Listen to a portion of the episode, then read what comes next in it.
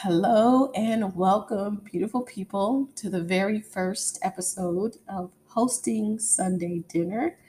I am Diamond Brown. I am a family enthusiast, and I am here with the love of my life, my knight in shining armor, the man who plays all my bills, uh, here with Devin Brown. Say hello to the people, babe. Hello, beautiful people.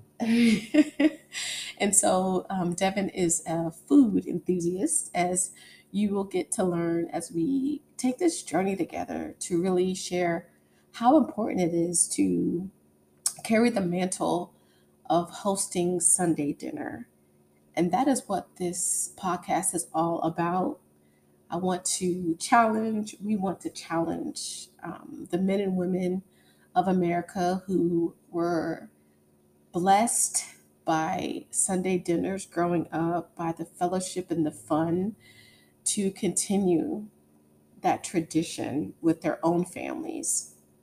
And this is our first episode, but we wanted just to share five reasons why hosting Sunday dinner is something that is important and something that we should all be looking to to do on a monthly basis, on a bi-weekly basis, on a weekly basis. Um, and so this first episode is just all about sharing those five reasons why you should host Sunday dinner. And the first one is just that it's a place to check in. It's a consistent place where, for me growing up, my grandmother would cook an entire meal. I knew every Sunday after church that if my mom didn't cook anything, I could trust that there would be something there for me. And it was a time for me to check in on her and to check in on other family members that I hadn't seen throughout the week. And so if I didn't see them, I knew that I would see their face during that time. And so I guess the first reason is really that it's a place of checking in with so much going on in the world. I know I was really, um, really motivated to really push forward with this podcast after hearing about the um, Miss America who took her life. And I just wondered, man, if she knew that on a Sunday she could go be with a loved one or a grandmother or a gathering of people, you know, would things be different? And so, our very first reason to host Sunday dinner is that it allows you to check in on your loved ones. Did you want to share anything there, babe? No, that's inspiring and it's definitely a, a great reason to bring people together. Checking in with a hot meal, you can't go wrong with that. Right. Okay. And so um, that leads us to reason number two. And for me, this is important as the as most times I'm a host and I am a family enthusiast, but I'm also someone who likes to try to um, to host. I love entertaining, and so hosting Sunday dinner provides the host an opportunity to show love. And so in every family, there may not be that one person who does this. It may be that the kind of buck is passed from aunties and uncles and grandmothers and moms.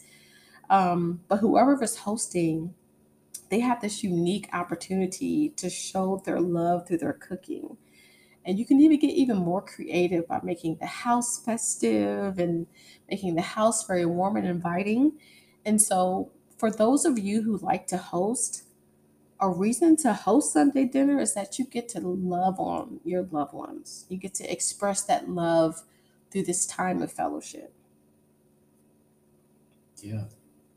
I mean, loving on family members, maybe even getting a chance to iron out some friction and some challenges is an excellent idea while you're at the meal table getting, mm-hmm. getting a chance to uh, basically have everybody have a chance to have a say mm-hmm. and uh, put it all on the table, so to speak. yeah, you definitely it, it become a place of conflict resolution, so to speak, because you know, hey, we had an argument this week, but I know I'm gonna see them on Sunday. Oh, we'll have a chance to kind of iron out and talk about that thing. And um, that leads us to reason number three. And this is also something that's dedicated to the hosts of family dinners and Sunday dinners is that it allows you to try out new recipes. It allows you to get deep into your culture or to other cultures. I know um, myself and my husband, we are both African Americans, and um, we do a lot of soul food cooking. But still, I feel like I haven't even scratched the surface. Like I'm still learning about. You know, I grew up on the East Coast, and like you know, living here in Texas now, like brisket is something that was fairly new to me. Um, you know, Devin's, my husband's aunts do a lot of like pecan pies and, um, you know, different ways of making banana pudding. You know, we made it one way on the East Coast, and coming here to Texas, it was a totally different experience for Thanksgiving and for Christmas. And so, um, I also think it's a good way for us to, you know, learn new recipes, learn about different cultures, or get deep into your your own culture. You know, um, of course, we, we came here from Africa, so man, there are times when I've, I've tried and probably failed at making a few uh, dishes from the from the you know Nigerian dishes or Moroccan dishes, but at least I tried. You know, and so um, I also think that's another good reason for for you hosts out there, you know, to spice up the kitchen a little bit, try out something new. I know um, the food enthusiasts like my husband appreciate the little variety that you can get from getting creative in the kitchen. Yeah, well, I always say it's good to diversify your meals and diversify your investments too. But uh, it's also great opportunity for those to think outside the box and really they might see something that they saw on TV or maybe they saw it in a magazine and hmm uh, get that motivation just to uh, try it out and see what everybody thinks about it. yeah. You never know what could become a staple. Right? Take that first bite, you see what happens. right, right. Okay, and let's get on to reason number four. That um, it kind of kind of chimes into some of the other ones we've talked about, but it serves a, as a meeting place, as a safe space. And um, what rings in my head is soul food. You know that you know Big Mama's house was that place, and um, it was a safe space. You know, no matter you know what happened or who you were, you were welcome. And um, that may not be the way it is all the time. And so it does take a little bit of um, I guess a big heart for the, the person that's in the shoes. You got to kind of have to adopt your big mama spirit here. Um, you don't want to be selective about who's invited and who's not, or, or maybe maybe you do want to be selective about who is invited or who's not. But uh, I just remember it being a really a safe space for um, for me growing up. You know, I don't know how much it cost for my grandmother to put that meal together, how much time she had to invest in it but um, I came, I ate, I laughed, I talked with my family members, and um, it was a great meeting place for us. Yeah, I mean it's it's a really a great opportunity to see what works. hmm You know, this is what some people might say experiments, uh, experimental. It's, it's just an opportunity to see who feels comfortable hmm being able to come together and talk and, and pushing those who might have some hesitation, maybe getting them uh, to the table and see if that's something that they might want to come back to doing.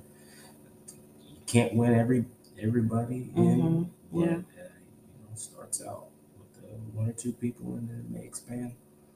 I think it's just uh, having an opportunity is just the first step to making this a success. Yeah, and that's the thing too. Like for those of you out there who are, you know, listening to this for the first time and and thinking about starting, you know, you may want to just start small, just with your family and maybe, you know, one other close relative before you really go all out and inviting, you know, you know, having those large gatherings as we did growing up. But um, for me and for Devin, one of the five reasons to really encourage you is that it can serve as a meeting place as a, and a safe a safe space for your family members.